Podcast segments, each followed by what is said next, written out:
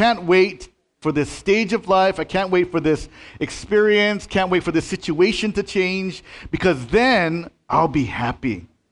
Like, for example, maybe for some of us, it's, it's we can't, we're looking forward to that next trip, right? That next vacation spot, and we're counting down the days when we can hop on that airplane. Or maybe for some of us, it's that next job.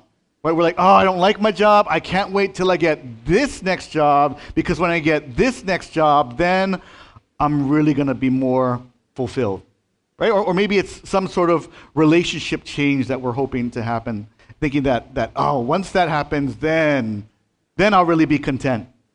Right? We all experience this, this kind of appeal of looking forward to that next thing in life.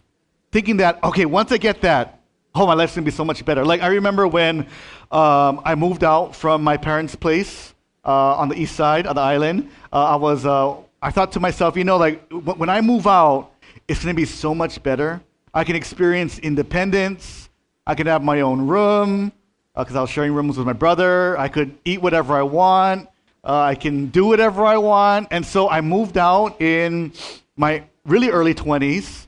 I moved out to uh, Camel Side roomed with a um, room with a friend from church, and you know it wasn't as as as thrilling as I thought it would be. I realized that living on my own, I have to cook my own food, and so dinner was literally on a college budget, like spaghetti, noodles, spaghetti sauce. Couldn't afford ground beef, so what do you buy? Portuguese sausage, right? the dollar Portuguese sausage from Foodland. Like that, that mac and cheese, like it, it was terrible. Like terrible meals I was cooking. Uh, I had to pay my own rent. Uh, and I missed my mom's home cooking. I really missed it. I complained when I was at home, but I missed it when I was out of home. And so that, that next life change for me that I thought would make me happier, actually, I was pretty much just as discontent as I was before I moved out. Right? And, and so we can get like that, right? We can, we can be focused so much on the next thing in life that we miss out on the joy and the experiences that God has us in our present life. The French philosopher and mathematician, his name uh, Blaise Pascal, he said it like this. He said, "We almost never think of the present." I think we got a quote on it too uh, on the slide. We almost never think of, of the present. And if we think of it, it is only to see what light it throws on our plans for the future. Thus, we never actually live, but we hope to live. And since we're always planning how to be happy, it is inevitable that we should never be so, right? Because we're always thinking it's going to be that next stage, that next thing in life that's going to make us happy.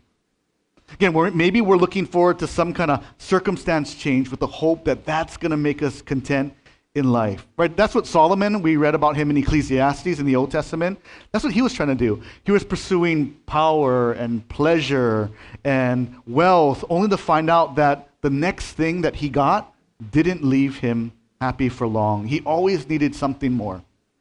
And so do we, right, at times. So did the Corinthians. Right? They were looking to change the circumstances that God had placed them in. And Paul's going to be encouraging them and us in this chapter not to chase after change in order to be content, but to focus on it, enjoy the Lord. So we're going to actually tackle this chapter a little differently than previous chapters. We're going to read the first few verses to get the context. Well, we're going to focus mainly on verses 17 to 35. And then when we're in Harbortown next week, we'll cover those other verses that we don't get too much into. Uh, so let's go start with verse 1, just to get the context. Right, Paul writing to the church. He says, Now, in response to the matters you wrote about, it is good for a man not to have sexual relations with a woman. But because sexual immorality is so common, each man should have sexual relations with his own wife, and each woman should have sexual relations with her own husband. A husband should fulfill his marital duty to his wife, and likewise a wife to her husband. A wife does not have the right over her body, but her husband does. In the same way, a husband does not have the right over his own body, but his wife does. Do not deprive one another except what you agree for a time to devote yourselves to prayer. Then come together again, otherwise, Satan will tempt you because of your lack of self control. I say this as a concession, not as a command. I wish that all people were as I am. but each has his own gift from God. One person has this gift. So, um, again, we're not going to cover and talk too much about this section, which focuses on a lot with, with sex and marriage. If you're disappointed, right, next week, you get a taste of it. But just to get the context, right, here's what's going on. So, this chapter takes a transition from the previous ones. So, back in verse 1, Paul's saying, uh, now in response to the matters you wrote about. So in the first chapters, right, Paul was addressing issues that were in the church. And only in chapter 7 does he get to the questions that the church had for him. It's kind of like, right, as an adult, like uh, if a kid comes up to you and asks you a question, right? But before you answer the question, you're like, okay, wait, let's first talk about the mess you just made in the living room. Let's talk about you hitting, you know, your friend or, or your sibling, and then we'll get to your question. So Paul's saying, all right, in the first few chapters of Corinthians, there's some issues we got to talk about, right? Man sleeping with his mother-in-law, right? Suing each other, all these issues in the church. All right, now that we talked about that, let's talk about the question that you have and the statements that you have. And so what the church said, he quotes it in verse 1. They said it is good for a man not to have sexual relations with a woman. And then Paul says, in response to what they said, but because, because sexual immorality is so common, each man should have sexual relations with his own wife. And then drop down to verse 7, 8, and 9. I want us to look at this. I wish that all people were as I, right? Single. But each has his own gift from God. One person has this gift. I say to the unmarried and to widows, it is good for them if they remain as I am, unmarried. But if they do not have self control, they should marry, since it is better to marry than to burn with desire. Right? Paul's talking about, right, gifts, right? That it's a blessing. So he has the gift of not burning with desire, right? Sexual desire. See, he, he didn't, he wasn't married. Paul wasn't married at this time. But what he's also saying, right, is if you do marry, that also is a blessing. Both marriage and singleness are blessings. Now, first we're like, okay, but in a first century context, right, that'd be pretty different than what the culture would say. See, if you were Jewish or lived in Roman circles, if you were not married, that would be looked down upon. In our Christian subculture in America, to be unmarried would be looked down upon right? I think Christian subculture has a tendency to lift up marriage even to a place where, where it shouldn't be lifted up, even though marriage is a blessing from the Lord. Of 40 year olds have never married. That's a record. Okay, to put in perspective, in 1980, it was 6% of 40 year olds never married. And that doesn't mean that they're celibate, right? No, right? They're, they're they're doing their thing, but they just don't want the commitment of marriage. Right? So, on one hand, the people in Paul's day and the sub Christian culture that we live in lifts up marriage higher than it should be, even though it is a gift from God, and looks down upon singleness. And yet, on the opposite end, right, our culture that we live, uh, that, that we live in puts down marriage and lifts up singleness in a way that is sinful. And Paul's coming in and he's saying, no, Singleness is a gift from the Lord. Marriage is a gift from the Lord. They're both blessings. Then let's hop to verse 17. Paul then says this Let each one live his life in the situation the Lord assigned when God called him. This is what I command in all the churches. Was anyone already circumcised when he was called? He should not undo his circumcision. Was anyone uh, uh, called while uncircumcised? He should not get uh, uh, circumcised. Circumcision does not matter, and uncircumcision does not matter. Keeping God's commands is what matters. So, in this next section, we're going to be looking at Paul is addressing people in different situations and circumstances in life. He first turns to the circumcised and the uncircumcised. Right? First, he's speaking to the circumcised, not to become uncircumcised, right? These are those from Jewish backgrounds or those who are converts to Judaism. And Paul's saying, don't undo it, right? Don't be uncircumcised. Now, there were medical procedures even back in the first century that tries to undo certain things. We're not going to get into it. Um, but there would be attempts to do that. And the reason why someone would do that is to be accepted into their society. So they, they weren't content with where they're at.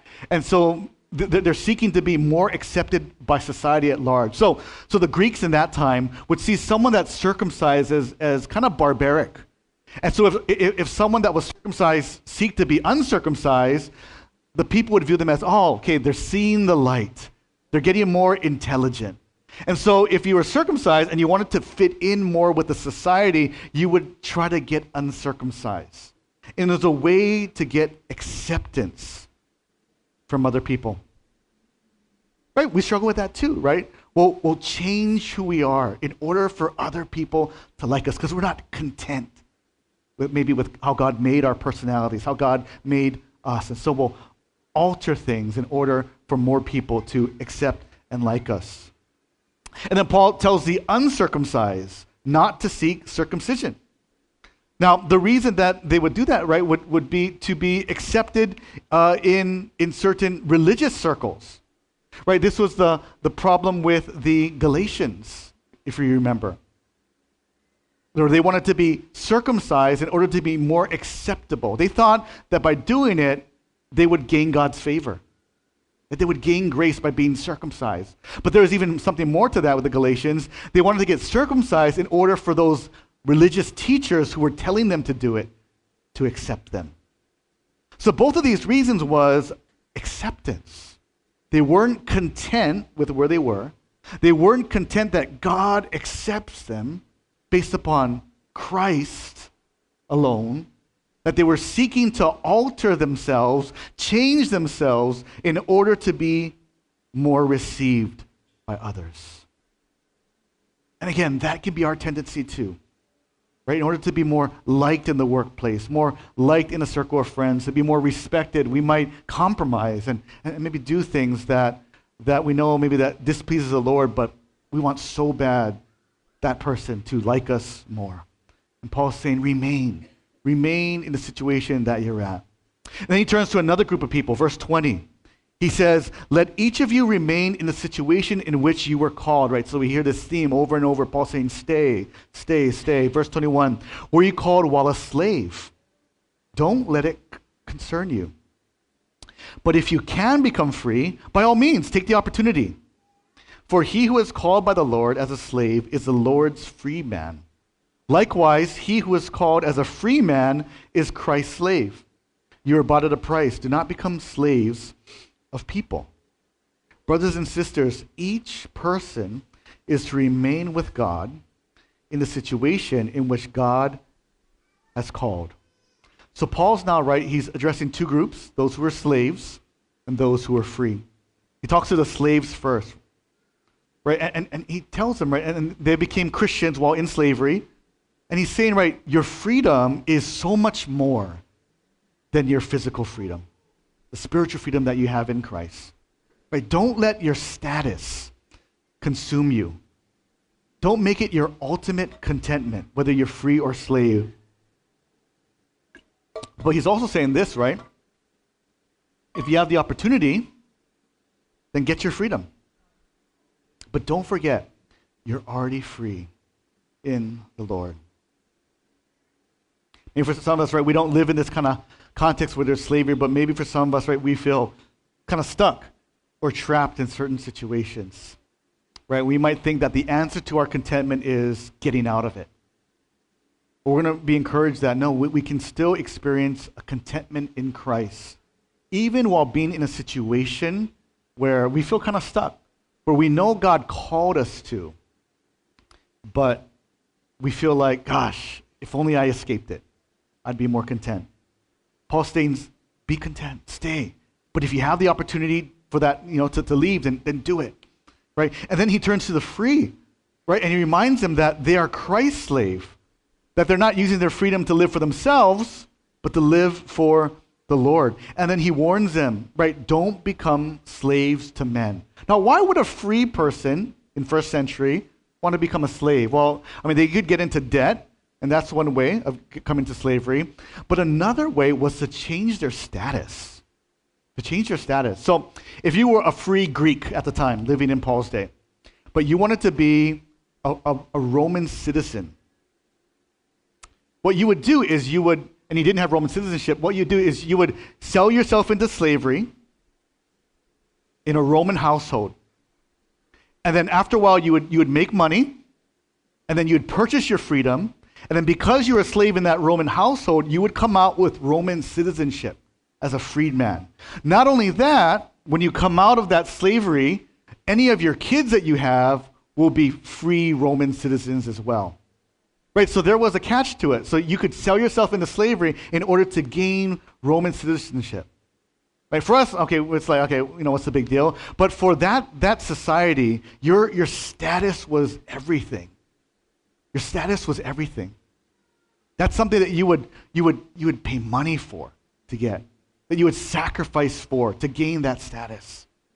And Paul's saying, right, don't make your life about trying to move up the social ladder.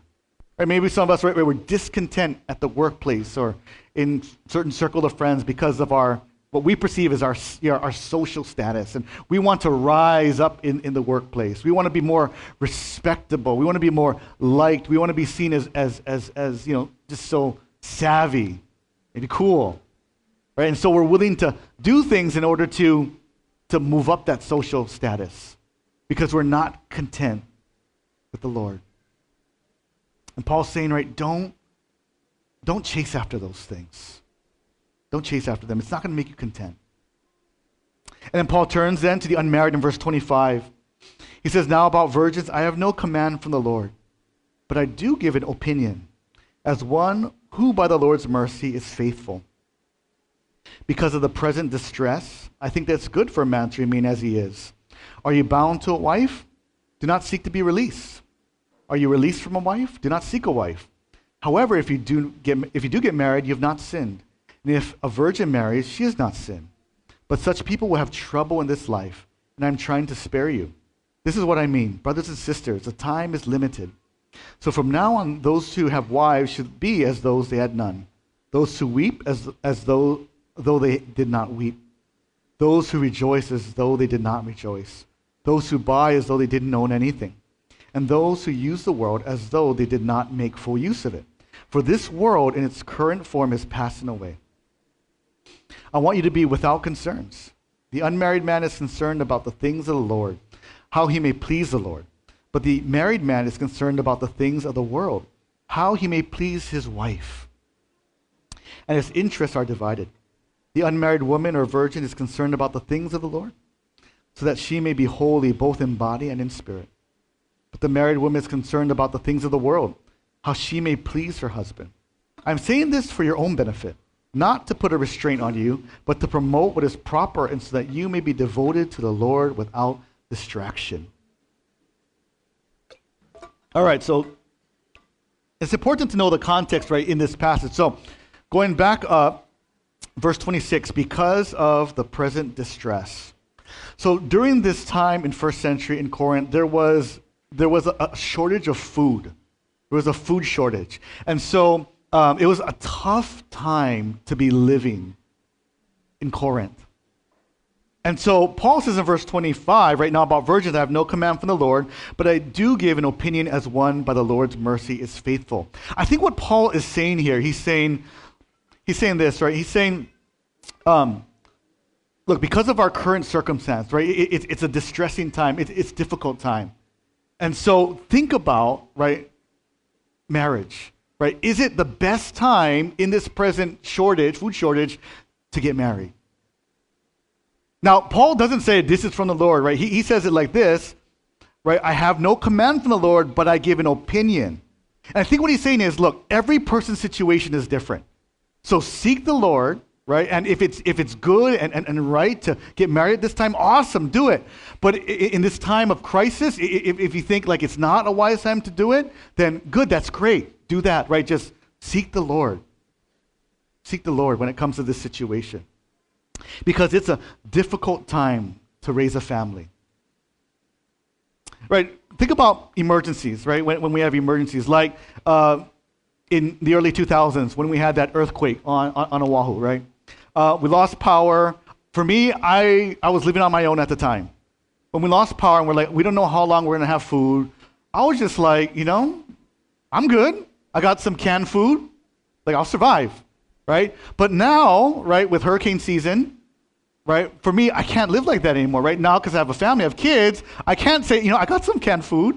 I can just live off the land. I'll scrounge. I, I can't do that, right? I'm, I'm storing food and water because I have a family to, to look after, right? And so in this time in Corinth, during this food crisis, Paul's saying, look, it's, it's tough time, right? And to have a family and, and whatnot, it, it's, a good, it's a blessing from the Lord. And you have to consider that in this, in this current circumstance, right? Paul is saying to be wise in this situation. Again, marriage is a gift from the Lord. Singleness is a gift from the Lord. Seek the Lord. That's the direction to go. Right? Paul goes on uh, to, to describe, right? Because uh, in, in, in marriage, right, uh, there's a time where your, your focus is divided because you'll be caring for your wife and kids. But th- that person who is unmarried, right, can fully give themselves to serving the Lord. So even for me, right, I'm limited in mission trips that I can go to. I'm limited to how late I can go out because I'm putting the kids uh, to bed, right? But but someone that that has a different situation as me, doesn't have kids, unmarried, right? They're they're not they don't have those commitments, so they're free in more ways to serve the Lord in different areas. Now I'm serving the Lord with my kids and with my family, right? These are different opportunities that the Lord gives. And so Paul in verse 35, right, he's, he's sharing his heart. Right? His heart is for the people, the church, to be devoted to the Lord. Devoted to the Lord. Right? As someone who is unmarried. But I think that it's his heart for the entire church. In whatever situation that the Lord has us in, right? To be devoted to him, to serve him, to grow in contentment in him, and to not run away from the circumstances in life that He has placed us in. And so I want to encourage us with just three ways that we can grow in this contentment in the Lord, in the place where God has placed us in. Whether, right, as Paul talked about, whether a slave or free, whether circumcised or uncircumcised, whether married or unmarried. How do we grow in this contentment? Well, first it's this it's focus on the mission. Back in verse 17, Paul states right? That, that our situation has been assigned by the Lord. Assigned by the Lord. Right? We weren't randomly placed in the situation that we're in right now, the life stage, the life circumstance that we're in. God has placed us ultimately in it. And if we see that as mission, okay, God's placed me in it, and I'm to serve, in, serve Him in it, that changes the way we see our situation. No longer is it, all right, God, I can't wait for me to get my new job. But it's, all right, God, right now I'm in this job you have me in. What do you want me to do? How can I serve you? God, I'm in this circumstance. I can't wait to get out of it. Instead, no, God, you, you have placed me in this circumstance for this season. How can I best love the people in it? It gives us purpose. It's kind of like shopping, right? Imagine walking into Costco or Walmart and you have no plan. I'm just going to go shop. I'm just going to walk in, where you end up buying a billion things you don't need, right? Just wandering around right? Kind of aim purposely, purposelessly. But if you go in with a mission, like someone tells you, can you buy this for me? Or you come in to, to it saying, I need to purchase this, right? You're in, and hopefully you're out, right? Because you had a specific mission, right? Paul's saying we have been assigned by the Lord in our circumstance, in our relationships, in our work, in the opportunities that He has given us right now. And so, what that has us do is it has us to focus, to laser in focus on that situation to serve the Lord and to look for how we can bless people it, instead of daydreaming about the next stage of life. So, focus on the mission. God has assigned us that circumstance. The second is this is to live in light of eternity. That's how we grow in contentment. Right, look back at verse 29 to 31. He says, This is what I mean, brothers and sisters. The time is limited. So from now on, those who have wives should be as though they had none. Those who weep as though they did not weep. those who rejoice as though they did not rejoice, those who buy as though they didn't own anything, and those who use the world as though they did not make full use of it. For this world, in its current form, is passing away. Right? The time is short. Live in light of eternity. This world is passing away. Time's limited, right? Our circumstances, our life stage has an expiration date on it. But you know, like, I don't know if you ever had time where you clean out your fridge and you look for things that have expired. Like, so I'll go through my fridge, I'll look for sauces that are expired and just start throwing away things that expire. If I find a sauce that I really, really like, I'm going to make sure that I use it up before its expiration date because I know I'm going to have to throw it away soon, right?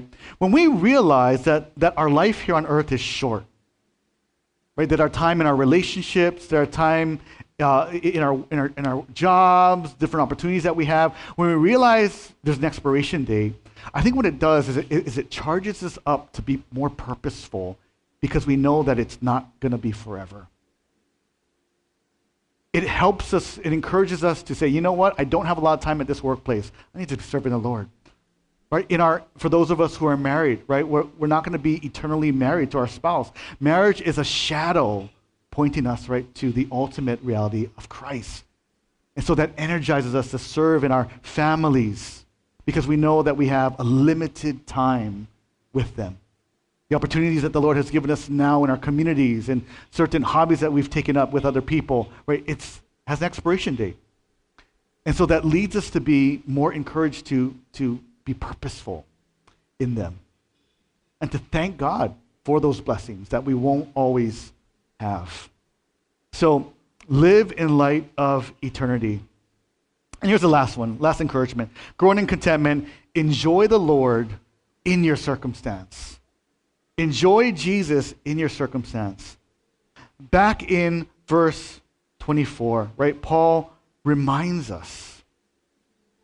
Brothers and sisters, each person is to remain with God in the situation in which he has called. Look at that phrase remain with God. You see that? In the circumstance. Paul said, okay, remain in your circumstance, but you're not alone. You're not by yourself. You're with God, right? It is relational. We have His presence with us. Even if that circumstance is difficult, even if we're not happy at our job, right? Even if we're not happy in that circumstance, the Lord is right there and He's, he's with us. Right? Some of us have some really challenging circumstances, right? We're suffering in them. Right? And Paul's not saying be happy that you're suffering. Right? But it's we can be content even in that circumstance because we have the Lord. Or you ever had a time where I'm sure we've had where we were going through something really, really hard in life, but we're going through it with someone uh, that we care about a family member, a spouse, a friend, and, and that person walked with us through that difficult season of life. And we probably would say, you know, I would never want to go through that again if I had the choice, but I grew closer with that individual because of that circumstance. Right? Because we went through that hardship, our friendship got closer because we suffered together in it. Right? That's our experience with the Lord. He is with us in the hardest of circumstances, the ones that we want to say, I just want to get out right now, but the Lord has placed us in it. The Lord is with us in it and we can experience the fellowship with Christ in that suffering. I think at times we'll, we'll often pray, right, that we would enjoy uh, and have pleasure in our future circumstance. Instead of praying, God, I want to enjoy you in my present circumstance. Paul says it this way in Philippians 4. He says, I don't say this out of need but I've learned to be content in whatever circumstance I find myself. I know how to do with little, and I know how to do with a lot. In any and all circumstances, I have learned the secret of being content, whether well fed or hungry, whether in abundance or in need. Man, I so badly want to say that, right? Do you want to say that? Like, well fed or in need, in all circumstances, the secret of contentment. Verse 13 I am able to do all things through him who strengthens me. Right? Verse 13 is super popular, right? You see athletes quoting it and you see it on all kind of stuff, right? And it's used in way different contexts, right? But this is the context verse 13 is, is, is, is in. It's in the context of contentment. That in Christ, with Christ, by Christ, we're able, right? He strengthens us to be content in Him in any circumstance that we are in. It doesn't mean it's not painful. It doesn't mean that we won't experience suffering and sorrow. But what it does mean, right, is that even in that painful situation, in that sickness or that hardship, we can have true joy in Christ. And it's going to be by Christ. And so, whatever situation that you're in, that, that you're thinking, man, I just want to get out of it, but I know that God has, has me in it right now. Right? Let's go to Jesus and ask Him, Lord, we want to find our joy not in the circumstance changing, but we want a joy that transcends that circumstance and finds its, its contentment in Christ, His love for us, His presence with us by His Spirit right now in the circumstances that we're in. Let's pray together. Father, we thank you for Christ, for His presence. We know we have Jesus because He died on the cross for our sins. He lived that perfect life that we could never live, died on the cross for the sins that we, we deserve, that we committed, and rose again from the dead to give us this new life in Him. And Father, we all have places where we are discontent and we're thinking that if just something changed, if, if only we had that thing, then we'd be content.